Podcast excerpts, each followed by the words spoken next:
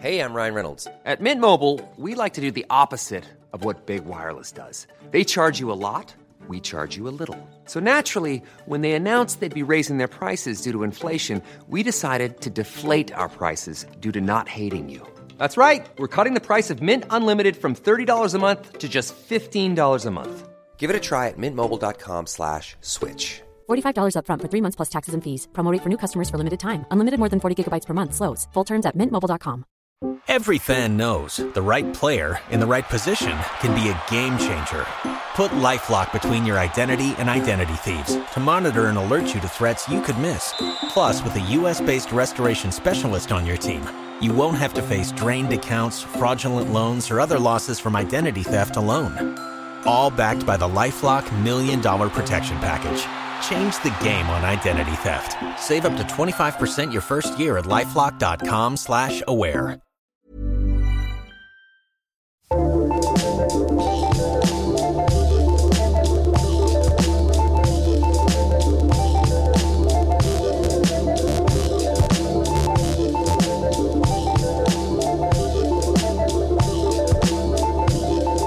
Hi, and welcome to another episode of the Rabona Podcast.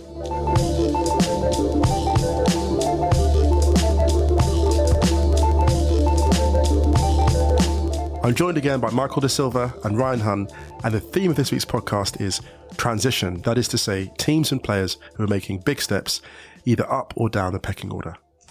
Michael, Ryan, welcome again. Hey. Hi, Musa. Great to see you again. Um, yeah, let's get straight into it. So um, we're a few games now into the domestic schedule, both in England and Europe, the wider context, and some interesting strides being made by certain teams. Mm. Watford, in particular. Four straight wins. Yeah, I mean, we talk about teams in transition. Watford, four wins on the bounce. I mean, right, right. It's impressive.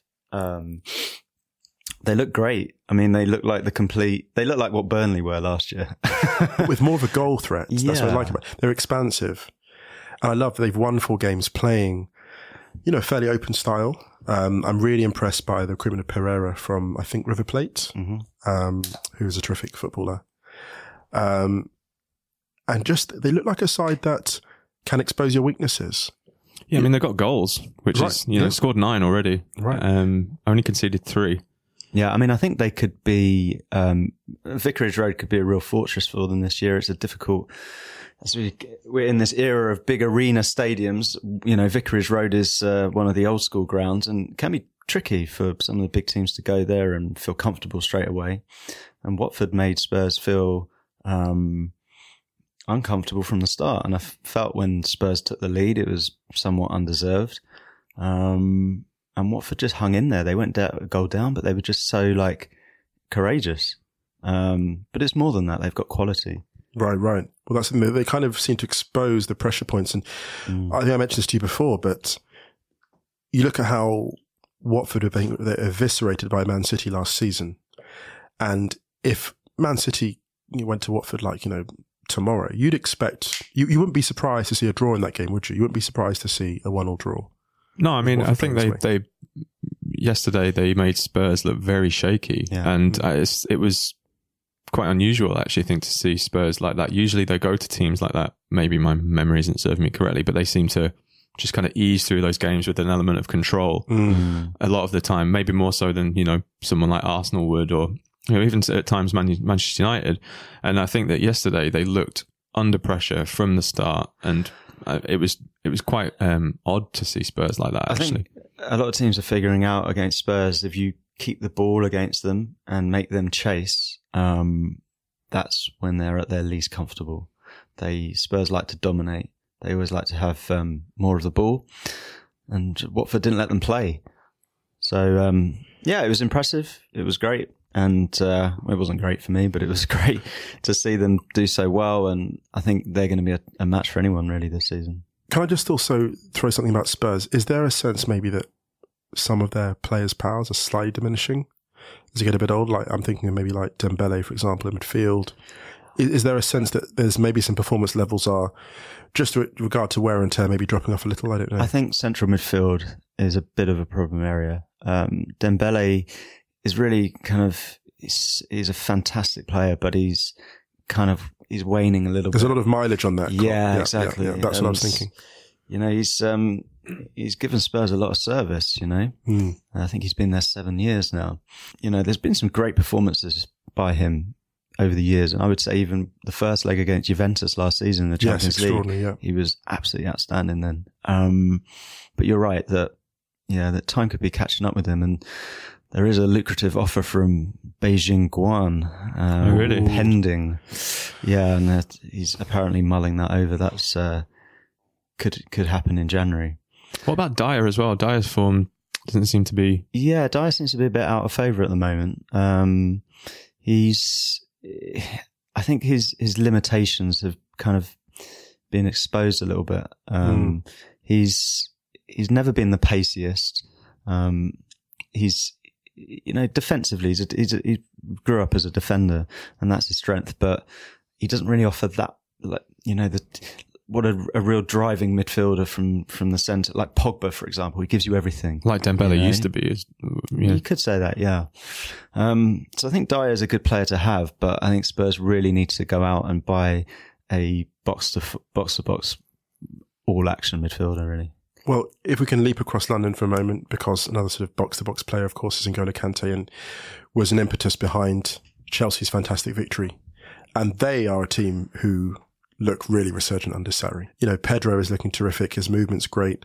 Hazard has just really taken up where he left off at the World Cup. Yeah, he's brilliant. It's just been seamless. I'm you know, so that- impressed with how Chelsea can just fire their manager, bring in a new guy, and everything just works. Mm. And it happens season after season. Well, maybe two seasons. I mean, it's been interesting this season how they, how seamlessly they've switched to a back four with a fairly uh, new-ish partnership with Luiz and Rudiger as the two. Mm. Very, and they look really solid. Mm. They look very good in midfield. Uh, Kante and Jorginho working together really well. I think yeah. Jorginho's Fabregas. He's just a really, he's, he's a, a really lovely player to he's watch. A, yeah, he is, he is. Um, what, does, what does this mean for Fabregas? I honestly don't know. Beginning of the end, maybe? He's been, well, he has been injured. He's been out. I mean, he, he was captaining Chelsea in pre-season. Mm. He is part of the setup. It's just mm. really a, it's more of an injury thing at this point. Yeah. Long term, it can tell, because if you look what Fabregas offers you as a passer, mm. I mean, come on. Like, yeah. the, I find it difficult to believe that he will not play a significant role at some point this season. Yeah. Because really, even Jorginho, nobody has an eye for, for a pass like Fabregas mm. in that Chelsea squad. And also he's into his thirties now, and even though that's not old relatively, I think for someone who's been playing top flight football regularly since they were sixteen. And football of that intensity. Yeah. yeah. yeah. Um, yeah. And hasn't missed huge, huge, huge periods uh, with with with injury. He's been semi, you know, pretty consistent throughout his entire career, and you see how sometimes that can catch up with players. Actually, can we just give Fab- let's have a moment of respect for Fabregas, because this guy is durable, mm. has turned up for the big games and the small games in equal measure. Yeah. And in an era where Arsenal midfielders were having the hell kicked out of them, mm. has stood tall. I remember it was a game against Stoke, one of the games away, you know, after sort of one of the really bad, one of the couple bad tackles that got put on big Arsenal players at the time. And Fabregas went away from home and absolutely took them to church. that, was, was that just, was the uh, that was the game that Ramsey got injured, I think. Was it that one? Navy Blue. When we played, and he yeah. was yeah, they, they, and he was just out of this world. I remember thinking, these people are trying to put all manner of like combine harvesters on him, and he just was having none of it. Yeah, the thing about Fabregas, which is really great, is that um, he was obviously supreme. He still is supremely technical. Mm. And um, at that time where Arsenal had a bit of a rep for being easily bullied, he had some real bite to him. And, you know, he was yeah. captaining a very young team, and he was still very young at the time. And he had like a real streak right. where he was just like, no, this isn't going to happen. And unfortunately, at that time, the Arsenal team that was around him wasn't good enough to, to kind of sustain major challenges. I think there may be a slight stamina issue with Fabregas, because a lot of people talk about mm. him tailing off after uh, the new year. Mm. And I don't think it's because he's a choker, because if he was a choker, then he wouldn't be so good at major tournaments at the business end. I think it may be more a fatigue thing. I don't know. But it's this actually, this rotation he might experience in Chelsea might really help him.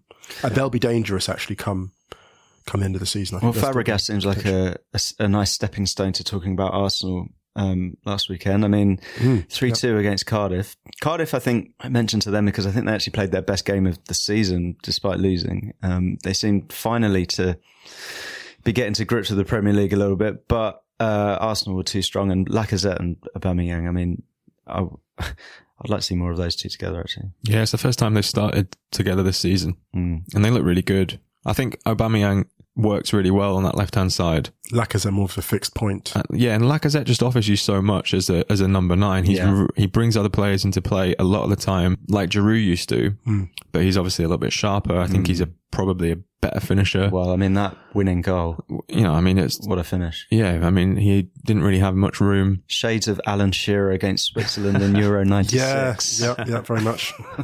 Or Batistuta against, sorry to bring this up again, was it against Arsenal? The Fiorentina one at Wembley? Yeah, yeah, yeah. Um, yeah. yeah unfortunately. Oh, that was Remember brutal. That. I mean, look, yeah. look, look, look, it's Batistuta. That's not... Yeah. No, no one is responsible for that. Um, I want to give it, like...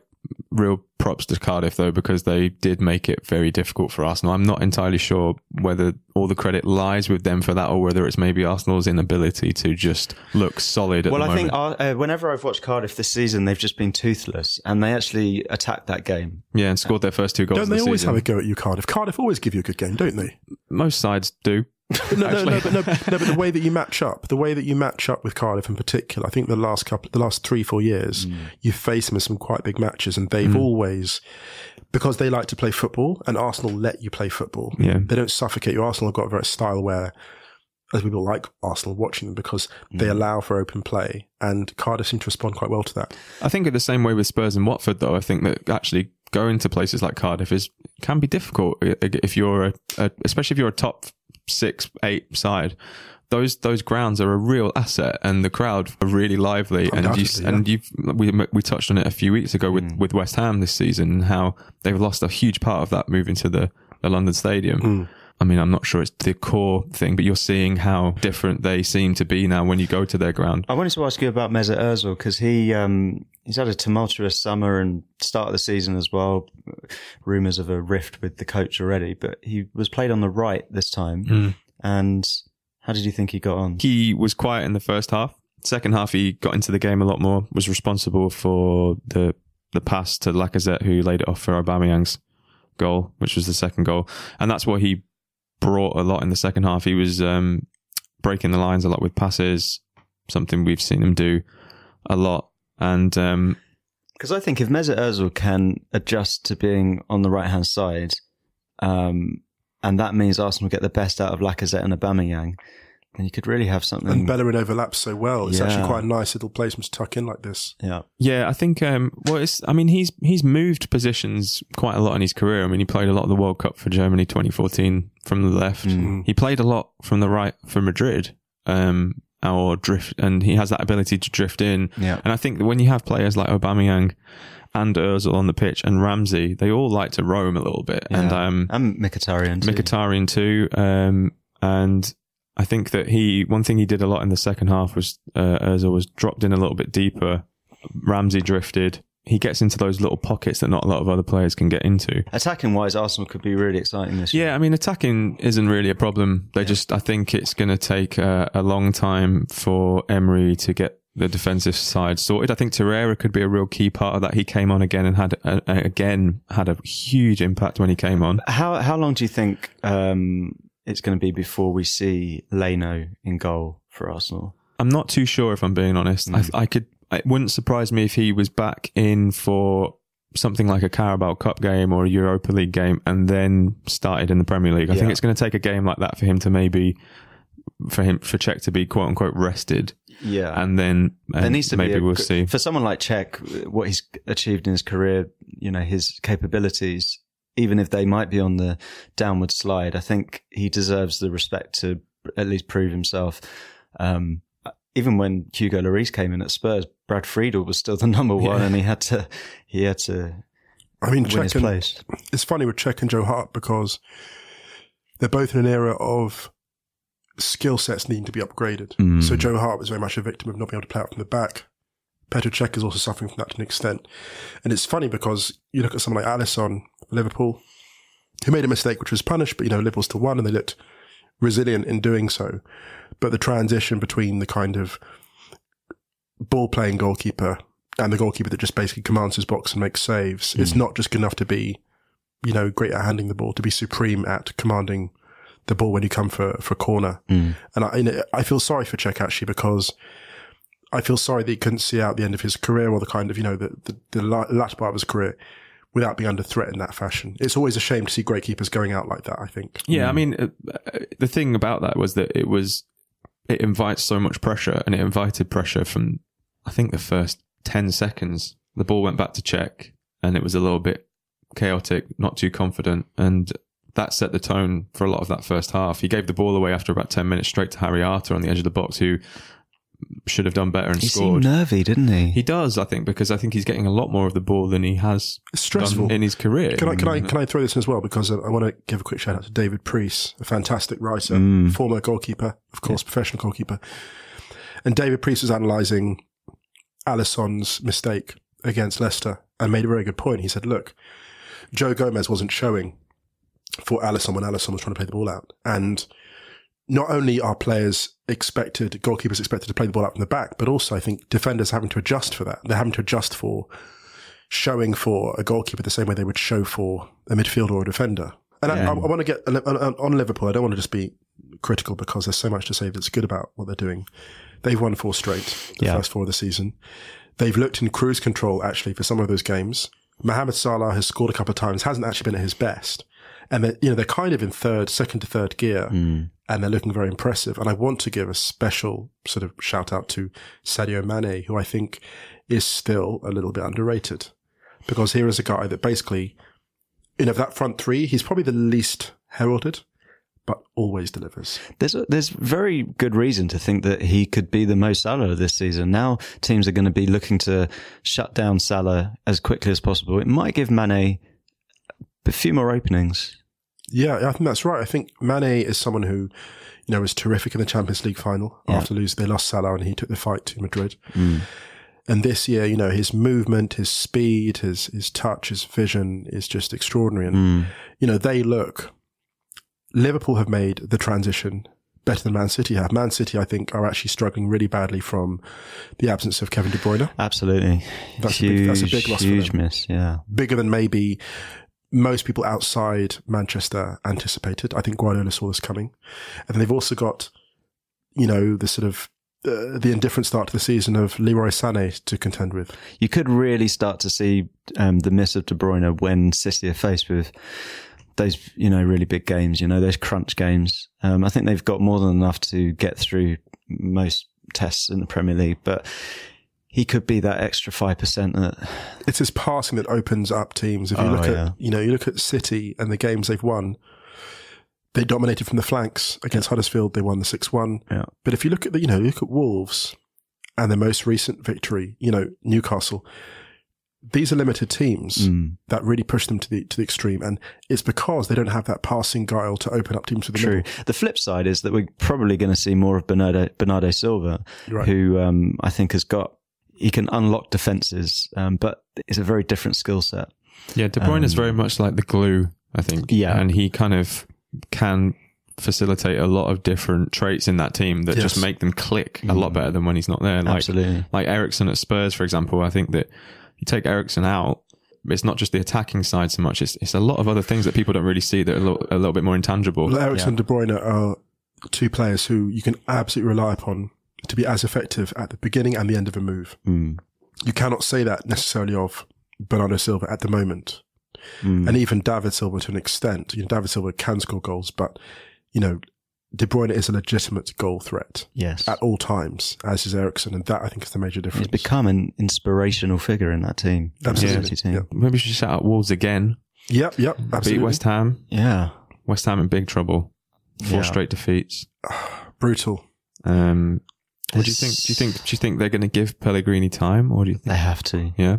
Yeah, they absolutely have to. That squad spent, is not good. That but they've spent so much money. They spent a, uh, they spent a hundred million this season, I think. Yeah. Their, for me, their midfield is a big problem. They just, there's no pace in there. You know, Wilshere, with the greatest will in the world, is not, not quick. quick, and he's not the player that we all it's the thought idea he might of Wilshere, be, rather than the actual Wilshere. You know, yeah. look, we're, we're big fans of Wilshere's abilities, and mm. but you know, wear and tear catches up with you. Yeah. yeah, this this is something beyond his control. And I looked at that squad of players, and I just thought to myself, "Oof, West Ham have got it's all a bit substandard. It does sometimes take a while for a manager to implement his ideas, and I think Pellegrini's got a very different way of seeing the game to David Moyes, and it might take some time for the players to do to adjust. And I'm sure that West Ham will pick up, but even if they do pick up, I think there's some fundamental flaws there in that team. Yeah. But to be fair to them, Arnautovic had a very good effort saved by yeah. Rui Patricio, who made an extraordinary save. So, save yeah. you know, if that goes in, that's three points at home. True, but West Ham's best player this season has been their goalkeeper, Fabianski. Mm. Yeah. And that says everything, really. Yeah, that's never a good, never a good sign. Yeah. yeah, they're a bit, I mean, similar to Everton in a way, like you were saying before about how it's going to take time. And I think a cult, that's a massive shift in culture from someone like Sam Allardyce to, mm. to, um, oh my God, the guy's name, Silva. Yep, Silva. Blank. Uh, and, you know, same with Moyes and Pellegrini. Yeah. And, you know, Everton looked really good and then they've looked not so great. And you, did you say a bit, bit catfishy? Well, yeah, you got me in trouble now. Yeah, I said before the podcast, it's just with Everton, it's like, it's just making sure you're attacking, you've got attacking diversity. They had a slight problem with Lukaku where things went through him quite a lot. They had, you know, great supply for him. Obviously, Deulofeu for, to a certain extent uh, was great at that, at that point. But my concern with them is just have a variety of goal scorers. Mm. So, you know, have a, have maybe three players that can score for you regularly. A bit like Spurs had when Son really came to his own. Yeah, definitely. Um, so that's all I'm really concerned about them. I mean, they look good. They look fresh. They're doing quite exciting things. You know, they're getting in charge in a game. They're getting ahead in games, not necessarily closing games out, but there's, there's potential there at Everton, I think. Yeah. Well, another team that have, uh, well, managed to turn that corner, unlike West Ham, is Southampton. They finally got, yeah, a win. Danny Ings scored. I think that's nice. Yeah, Palace re- as well. That's I'm, a good win. Yeah, yeah, I really like result. Danny Ings. Mm. I'm really glad that he's, you know, seems to be fit. Yeah, he's at a club that I think he fits pretty well. Exactly. He's got he's, the right club now. Yeah, I think he's one of those. There was a big string of players who moved to Liverpool, and and it's no disrespect to Liverpool or the player, but it just wasn't the right fit. And there was yeah. a big, there was a good few years where a lot of players did that. And you're talking about Ricky work. Lambert.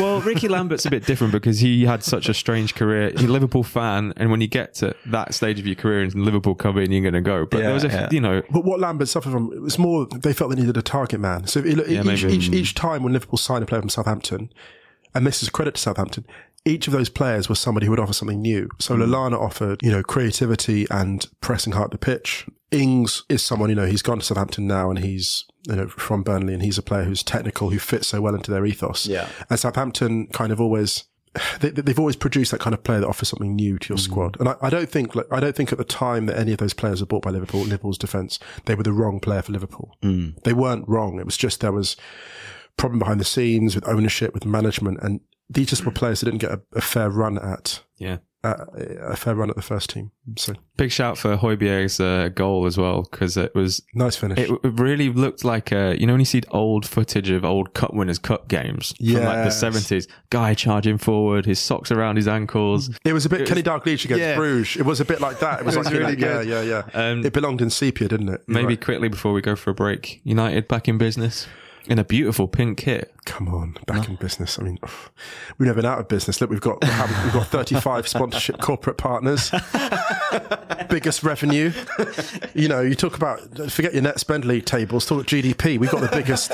We've got the biggest G D P of any major major footballing nation. No, Moose has got smoke blowing out of his ears. Oh goodness! Back Did you business. see uh, Lukaku's oh, you mean interview? The football? Oh, sorry, the actual the football. football. Yeah, we're, sorry, sorry, we're, we're a football team. Sorry. Did you see Lukaku's interview after the game where bank. he said? Uh, Oh, actually, Mourinho, he's a really nice guy on the training ground. He's completely different. And when the interviewer, I think it was on Match of the Day, put that to him, at first, his face went really defensive, like, they're coming for me again. And then she went, no, no, in a good way.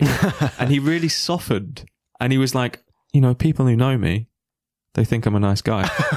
you got, you lot don't really know me. Mourinho is Mourinho is a very strange... That's funny. But I'll say this before the break. Mourinho is such a strange character because he is misanthropic. And at the same time really likes to be liked. It's really, really an extraordinary, an extraordinary quality. And, you know, about United very quickly, we won't dwell on them too long. We've talked a lot at length recently. Lukaku scored twice, which is great because I think he had a bad start to the season. I think he'd admit that. Uh, but looking across at Burnley, this is a team in trouble. I think, I wonder if they've been, you know, partly overextended by the European excursion, but I also think there's an element of, it's exhausting mm. to play that way, with that level of defensive intensity, an entire season. With yeah. a very limited squad as well, and for they've a, had a summer couple off. of years as well. They've had a summer off and they've come back and people have studied them and people have hit them really, really, really hard. Mm. And they're finding it very difficult to find a plan B because they're also trying to play more expansive football. They've scored more goals. They've been opened up more easily. And I think they're going to have a very, very hard year. And they've already played ten games this season using seventeen players, which... It's- It's, you know. it's a good thing they're out of Europe, to be honest. Definitely. They need to uh, get Rip. back to, yeah, and get back to what made them so difficult to beat last year.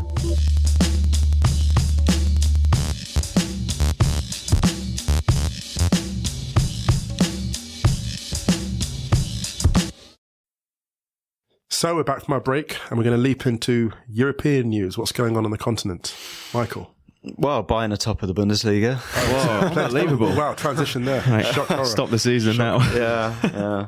Wow. Yeah, it's, Any um, more cliffhangers for us? It's, it's all a bit it's all a bit predictable. But there's some changes there, aren't there, at Bayern? It's not, it's not all as it seems. Yeah, James well, I mean, James Rodriguez was, uh, he was absolutely crucial to Bayern last year. I'd say for the second half of last season, he was the best player in in the Bundesliga. Um, and it was really, you know, he was the linchpin of that team and we were getting back to seeing his very best.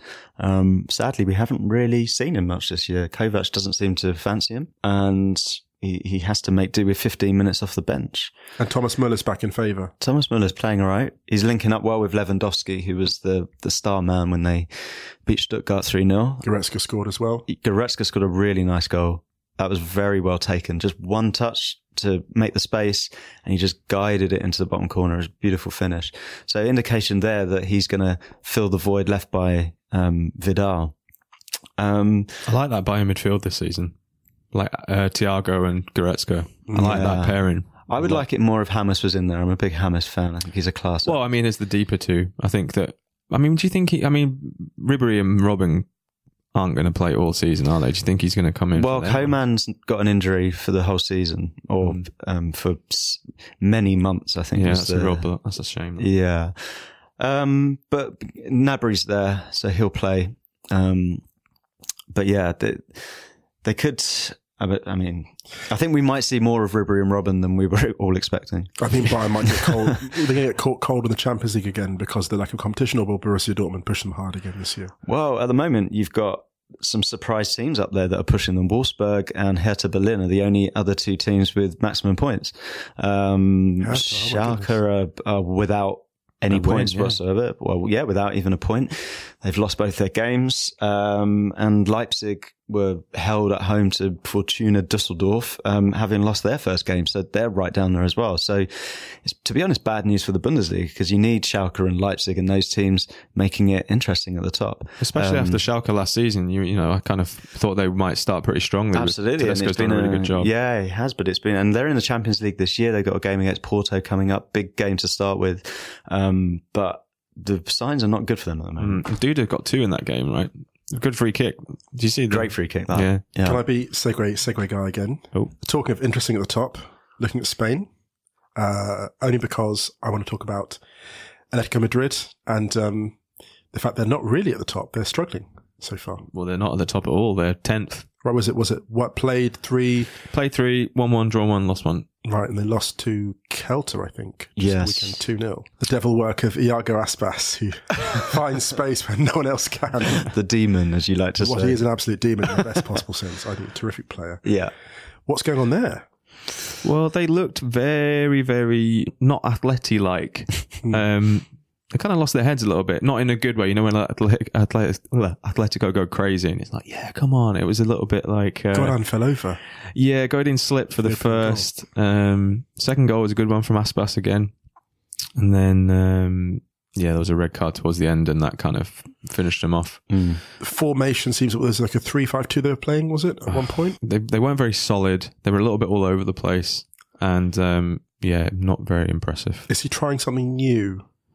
Well, I wonder how... I mean, we spoke about this a couple of weeks ago after the Super Cup when we were saying that they've added genuine flair this season and how if you use their, their you know, very robust defensive capabilities and add that flair to it, they'd be a really impressive side. Maybe it's just not clicked yet. I mean, it's only two or three games into the... I was excited to see Lamar sign for them. Yeah, me too. Um, But yeah, I mean, we'll see. I think it's... Come on, surely we need to write them off. It's a, it's, it's, it's, it's hot the take era, central. It's the, age, it's the age of the knee-jerk. Surely, surely they're doomed. Yeah, but but look across Europe, right? You've got Barca and Real at the top of the Spanish league, Bayern already top, in Watford. Germany. What, yeah. But even even in the Dutch league, you've got... Yeah. Uh, P S V, Ajax and Feyenoord, top three. Yeah. And we're barely into September. Look, Cristiano yeah. Ronaldo scoring freely. No, sorry. you, well, yeah, Juve are top. I know, but actually, yeah, I mean, yeah. I, I do, maybe this is for another podcast, but I do worry a little bit for, well, I worry a lot for the future of European football because yeah, it's, it's being dominated by the same clutch of clubs. Um, well, I think Betis are going to win the league this season after a, That'd be nice. a wonderful... Seville derby right. yesterday, which was really fun. one nil, right? one nil. Uh, it was Betis' first home win in the derby for twelve years. The evergreen oh. Joaquin, the Gandalf of Spanish football. It was amazing. Football. So Joaquin, Joaquin came on as a, substi- as a substitute and scored two minutes later. How old is he now? thirty-seven. Oh. Yeah. He's one of those players that no one in Spain really... says a bad word about, yeah. really. He seems to just be a really popular... It's like Cazorla, isn't he? Santi Cazorla, he's kind well, of loved. No, well, behave. No one's... No one's that beloved as Santi. Sorry, sorry, spot the Arsenal. Spot and the, the great thing about Joaquin is one, he's one of the few, or one of the rapidly decreasing number of players who's older than me. Um, so it's always nice to see that. Yeah, he also, that amazing pizza place, uh, but people, a little bit of local knowledge, Pomodorino, Strassmannstrasse in Berlin. There's a guy who works in there who looks like Joaquin, uh, even down to the blonde, you should take blonde tips. Taking a photo and showing. Um, but he's Italian. But um, also in Spain... Can we just... Oh, actually, no, in that game, we need to talk about the red card, okay. which was oh, absolutely amazing. So Roque Meza had had a, um, had a yellow already, and Paul Lopez is running out to try and throw the ball, and basically elbow drops him. And... Meza gets a second yellow. Paul Lopez gets nothing. It's bizarre. It so, was so the guy that was attacked. Yeah, basically full on like sent up. yeah, full on off the ropes. But it was a really big win for Betis. The place went crazy. Yeah. It sounds like a derby worth visiting actually at some point. Yeah, yeah I mean, I kind of gave it a shout out last week, and it is it is always a really fun derby. Can I just one because we always take Leo Messi masterclasses for granted. But he put one up against Huesca. And what I love about that, you know, they, they beat Huesca eight two after Huesca yeah. took the lead, actually, after about three minutes. Yeah. Huesca's first defeat football, of the season. Terrific game of football. And Huesca really gave it something, which I love. But they played so openly, which a lot of clubs don't have the bravery to do at the new camp. And I think mm. it actually bodes very well for their season.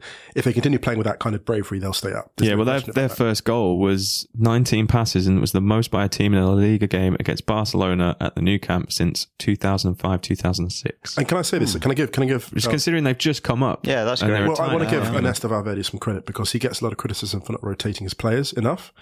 And what I love about what he did in that game was he paid Huesca the full compliment mm. of putting up a team, a high intensity, high, you know, great lineup to go through the paces, and he gave them the full force of Barcelona. And actually, there's no greater compliment than that. I love that. I love when managers do that more often. And also, Eibar beat Sociedad two one. Oh, that's a tough game, Sociedad Eibar. They're always really fun, those games. Mm. I I really want to go to a one of the Basque derbies. Maybe Bilbao Eibar would be There's fun. The cuisine too. It could be a weekend break. Maybe a Rabona road trip. Yeah, well, let's make it happen. Um, let's see if the powers that be can subsidise that. Sponsors, any sponsors out there want to? Um, uh, yeah, let, let's look at Serie A very quickly. Yes. Yeah. Which one do you want to touch on first? Samp, well, Samp Napoli. Uh, you know what's funny? So Quagliarella scores this unbelievable goal. It was unbelievable. But as then, well. so I look at you know, this it's flying sort of Roberto Mancini style flying back heel. And, you know, which is, it's such a Sampdoria thing, isn't it? Flying back because they love that at that club. Um, but it's funny because I saw that goal. I thought, he's been doing that his entire career. Well, yeah, he was asked after the game where it ranks in his best goals he scored. He said, oh, maybe top three. I'm surprised it's that high. I'm not, I'm surprised that that man has scored every kind of goal. Yeah, it was apart good. Apart from the tap-in. Uh, Milan beat Roma two one on Friday. Big um, win. Really big win, though. It was a massive win. And uh, ninety-fifth minute winner for Milan. After...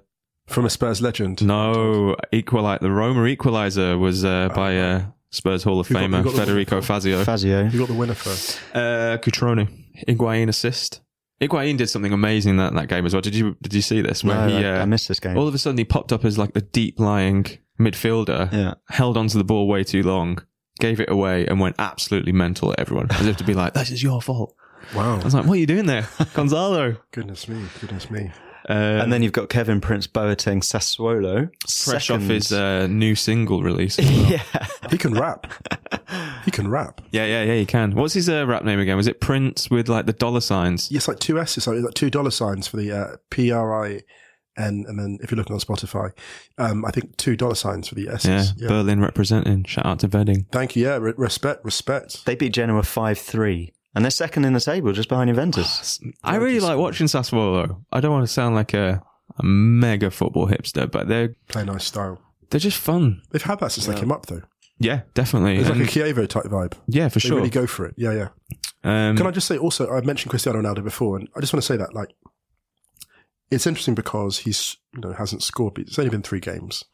Um, and he's obviously having plenty of attempts on goal, and at some point that attack will click around him. I just think it's interesting because you look at Madrid now and they've been a bit liberated, Bale and Benzema, mm. uh, in his absence. Um, and I really think that the nice thing about him being in Italy and the sort of Messi Ronaldo dichotomy being lost is everyone can just get on with their football. Yeah. You know, and I think he's, he's, he still will be a great signing for them. I think he's going to come into his own later in the season.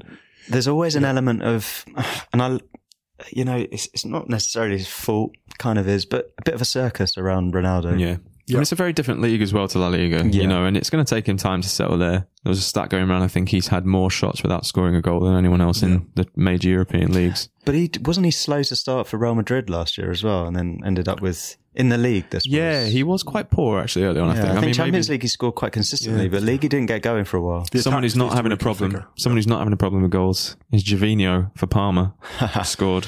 His career in Italy has just been a real delight. Yeah. I love the I love it when players go... They leave a club, it doesn't quite work out, and they go somewhere new and they just find their feet. I really, I'm really happy for him, actually. I'm really glad Palmer are back as well. Really, really glad. Palmer. That's just, that's the classic era. I had a Carter shirt. Oh, really? Yeah, the number ten. I love that one. Yeah, wow. yeah. Oh, wow. So, last week saw two interesting developments. First of which was England women's qualification for next year's World Cup. Yeah, with a game to spare as well. They play Kazakhstan on, I think it's tomorrow, actually, Tuesday. But they're um, they're already through. They beat Wales three nil, and Wales have played all their games. Um, so, yeah, I think England are two points clear. Look forward so, to seeing them in France. I'm really excited about the World Cup. Last one was great. Glad they're there. And hope they'll get a good following, given that it's, you know, so close to the U K, maybe get people travelling over. Yeah, get and it's good, like, it was, it's good that it's getting, it was on B B C Two, I think, on Friday night, which is... Anello Luco's now a pundit officially yeah. for them, for the, it's at B B C now, so yeah. that's great. So mm. some more coverage coming there, I think, on both sides of the... U S A is still the, the team to beat next year though, right? Yeah, definitely. Mm. Yeah, I think so. Good times, we'll be looking out for that. And it's great to have a, a women's team for Manchester United as well now, which is exciting. Yeah, yeah. Nice, with, a, with a top, top coach. Hey, listen, I'm really, really excited we've moved with the times at last. Yeah. Um, that's really, really positive. The second piece of big news um, is the Champions League draw. Mm. UEFA Champions League yeah, is almost upon us again. Yeah, really exciting. I want to leap straight to Group C. There's always a group of death. Um, Group C, Red Star Belgrade, Liverpool, Napoli and P S G. Liverpool, P S G. That I just think goals. goals, goals, goals. Um, I mean, really, almost all of those games are goals. Napoli too, yeah. Um, I mean, it's really, it's really, really exciting. I think that is the closest we've got to a group of death this year. Um, Spurs, Barcelona could also be quite interesting. And I'm looking forward to seeing Ronaldo going back to Manchester. Spurs, yeah, I, I, actually, I want to say like Spurs, Barcelona in terms of, it's really exciting because it's an opportunity to see how Pochettino's developed with a squad that's essentially unchanged. But also Barcelona making adjustments. Dembele's looking really good mm. so far this season. Yeah. Coutinho will have a full season where he's eligible for Europe. Uh, kind of a slightly new at Barca, but also Leo Messi, just a supreme playmaker again. I think that group might be more interesting than people... Well, Inter Milan and P S V as well. P S V... Not easy touches. No. Yeah, not soft touches at all. P S V flying high in, in the, the Dutch league. Could be... Uh, Tricky for, for Spurs there. Uh, Atleti, Dortmund, Bruges, Monaco. Yeah, That's Atletico Dortmund I think could be really nice. Um, nice to have Monaco in that group as well, actually. True, true. Monaco, well, I mean, Monaco versus Dortmund, of course, that's going to be a, an emotional um, yeah. an emotional game. Mm. I was there last year for the, the game that was um, cancelled and then, or postponed for a day, which we thought at the time was too quick. Um, the Dortmund fans made a protest. Um, to say that UEFA were money grabbers. And uh, I think there was a bit of ins- insensitivity around right. that whole issue. And I think it should have been delayed a lot longer than it was. It should have been it's played very, a week later. Yeah, it was very poorly handled. It I mean, was. That, that, that Tuchel game. wasn't happy about that at all, well, actually, yeah, was he? he ultimately, was... that that was the beginning of the end for Tuchel and his relationship with the Dortmund board. Mm. They didn't see eye to eye over how it, the whole thing had been handled, both inside the club and um, and how UEFA handled it. And ultimately, their relationship never recovered. Um, that game was really awful because it changed the course of players' careers. So Mark Bartra had gone to Dortmund and was doing really well. Yeah. And now it I think really affected back. him as well. Yeah, it was really. I mean, I think he. I mean, understandably, was, was it Bartra who mentioned he looked behind? He was fine until he saw the headrest and saw there was a nail yeah. embedded in it. Yeah. And at that point, he was like, "Yeah, that could have been me." And it's, Bartra is a player that really had to rebuild himself after leaving Barca, so it's a tough, yeah. tough gig all round. It's amazing that no one died in that attack. I mean, it was. Um, It was a terrible thing to happen for uh, such a stupid reason. Well, that's a wild thing. I mean, this is slightly veering into politics for a split second. It's so weird because in German press, it was being discovered as sort of, is there this bomb plot? And then when it worked out that there's a guy trying to like yeah. boost the share price, it kind of disappeared from the media. And I'm like, yeah, there wasn't a lot. That's of actually correction. pretty. Yeah, it's yeah. pretty wild at that. Yeah, true. Yeah, can we um, jump to the real news in Europe? This that's the Europa League draw. Oh, okay. Okay, I'm, good, I'm obviously kidding. Really? But, uh, Celtic, R B Leipzig, Rosenborg, Red Bull, Salzburg. Oh, the Red Bull derby, the fizzy fiesta. Yeah. Uh, yeah. Moving on. Um, we also have. I think that's uh, genuinely interesting though, because it's uh, it's Salzburg knocked Leipzig out of the. Uh, Europa League yeah. last year, and um, there's already a bit of bad blood between them. yeah, but they're just not that exciting a team, Red Bull Leipzig, this season, are they? R B Leipzig. Well, I think they've had their heart Lost. ripped out from uh, with Navigator. Yeah, yeah. yeah, that's why I think it was strange that um, Nagelsmann decided to go there and announced it. I think that's going to be very odd. Yeah, it's a bizarre one, but. I think it could re re-energize them. Oh, oh, no. It will give them wings. Oh, goodness me. Um, what about um, the transfer deadline? It was transfer deadline day. The window slammed shut in in, in Europe. Yeah, in, in outside of England, and yeah, we saw a few deals go through. Nothing massive, but um, I th- uh, I thought uh, Bernat's move to P S G was quite significant. Yeah, um, Tuchel, obviously. Uh, Bringing in a few Bundesliga players, and Bernat is a really dependable left back. I think he is kind of what P S G actually need, like some some um, pragmatism to go alongside the the the, the flair. And he's going to do a really good job, I think, with him on one side, Meunier on the other. I think they got a, a nice well, pairing. It's funny. I think Tuchel will actually welcome that really tough Champions League group mm. because I think otherwise. They might go stale. Yeah. Um, you know, P S G obviously have big designs on the Champions League, and the group they've got, I mean, the Group C against Napoli, Red Star, Liverpool, is a great place to cut your teeth. Absolutely. It's, the, it's like the Bayern thing last year. They didn't really face anyone, you know, that is really going to challenge them until, right. what, the semi-finals of the Champions League? Yeah. Um, I think they, yeah, until that point, had only lost one game in the Bundesliga. So, yeah, I think P S G needed it. They needed that draw. Uh, speaking of P S G, Trapp back to Eintracht. Yeah. Is that a permanent deal? Yeah, he needed to reinvent himself um, because he'd kind of, for quite a while, for m- well over a year, he'd lost his place at P S G, wasn't able to get it back. I thought did reasonably well when he was yeah, in same. goal for P S G, but yeah, with Buffon arriving, that's certainly going to be the end for him, even if just for a couple of years. And I think Trapp just needed this move. So I think him playing every week is going to be is going to be good for him. And if he wants to reassert himself in the German setup, then he has to yeah, do definitely. that. Yeah, definitely. Another interesting signing was Kevin Strootman to Marseille. Mm. I mean, he's been yeah, he's he had been two successive massive managers yeah. have wanted Kevin Strootman because he brings so much. Um, he's like sort of a. Mark Van Bommel's nicer, nicer cousin. He was a football football manager, instant sign a few, a few years back. Yeah, Strootman's an extraordinary player. And I'm just really happy that he's landed at a club like Marseille, which is really supportive of big foreign signings, mm. and which is just a great stadium. And if you've been to Marseille, anyone listening to this podcast, but it's a terrific new stadium. We're fairly new stadium. Uh, the Velodrome's been redone in yeah, the last few years. With a roof. Redeveloped, yeah. And I just, yeah, I just, I just feel like it's a it's a really great platform for his talents. They had a good win, didn't they, against Monaco? I think. So yeah, yes, last night, right? They'll hopefully yeah. be a strong contender against P S G because at the moment that French league is looking like a bit of a procession. They also signed, did they sign Moussa Dembele? Or have I just made Leon signed them. Leon signed, did, sorry. Leon signed Dembele, yeah. Um, Which is good for him because I think, you know, again, the Scottish league it's a good place to cut your teeth and to start. Um, and I think a stepping stone, but I think with the greatest respect, it's not really a finishing school for a player like that. And so I think Celtic failing to qualify for the Champions League was a big deal, probably the, the deal breaker for him. Yeah. Um, so yeah, he's uh, he needs to go there. But Leon lost to Patrick Vieira's Nice. Yeah. Big win for P. They That's needed right. that. He needed that. Yeah. I think, I think if he didn't, if he'd lost that game, it could have been. Might have been it. Yeah. But um, but also, talking of transfers, Nuri Sahin as well. He um, has been at Dortmund since two thousand one, on and off. He went to Real Madrid and Liverpool for a while, went back. Um, you know, he started his career at Dortmund as a ball boy. Um, hey. Yeah, started off as a fan, then a ball boy, then got himself into the youth team. And yeah, I mean, he's Dortmund through and through. So I think it would have been tricky for him, difficult decision for him to leave, but I think he had to do it. There's so, uh, you know, a dearth of central midfielders now at yeah. Dortmund, and he uh, found himself down the pecking order. So, yeah, he signed with them for a couple of years. So he just got like board of directors written all over him. He's like, you could just imagine Nuri Sahin on the board of directors. Absolutely. Dortmund, like, or I think I, he's got himself. He's going to be a Dortmund coach one day. Yeah, he'll so. he'll return. To, I think as soon as he's done at Bremen, he'll probably retire.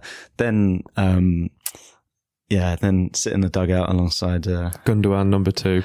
Yes, get the band back together. Yeah, we got uh, the first round of League of Nations or Nations League. What is it? Is it Nations League? The, the League of title? Extraordinary Nations. It just—it sounds like a cartoon, like a Marvel D C universe, cinematic universe. Yeah, yeah. They're not being funny. They keep adding so many bells and whistles. It is like Marvel characters. Like every sorry for the reference again, but every.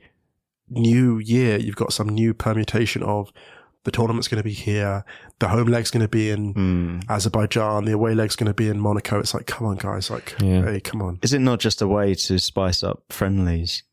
No, it's a money spin. I think it is. I think it is, actually. I think it is, because friendlies got to the point where they were basically irrelevant yeah. to, for, um, for, for a lot of mm. international footballers. Mm. And um, I mean, I'm not entirely sure how much top-level international footballers will care about winning the yeah, League of Nations of slash Nations League.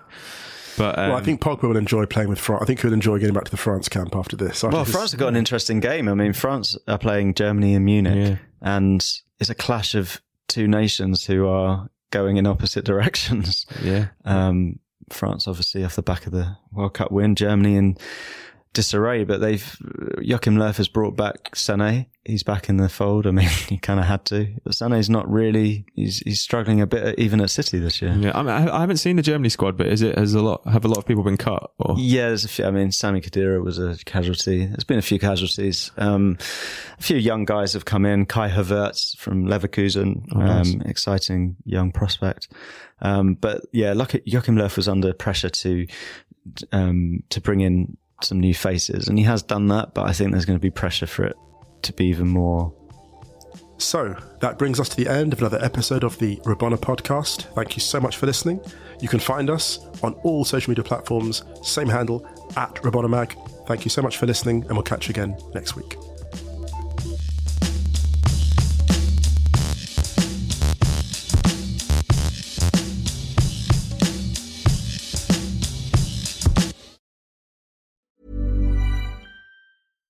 Every fan knows the right player in the right position can be a game changer.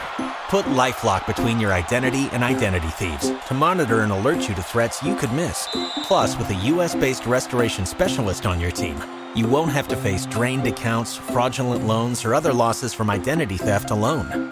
All backed by the LifeLock Million Dollar Protection Package. Change the game on identity theft. Save up to twenty-five percent your first year at LifeLock dot com slash aware.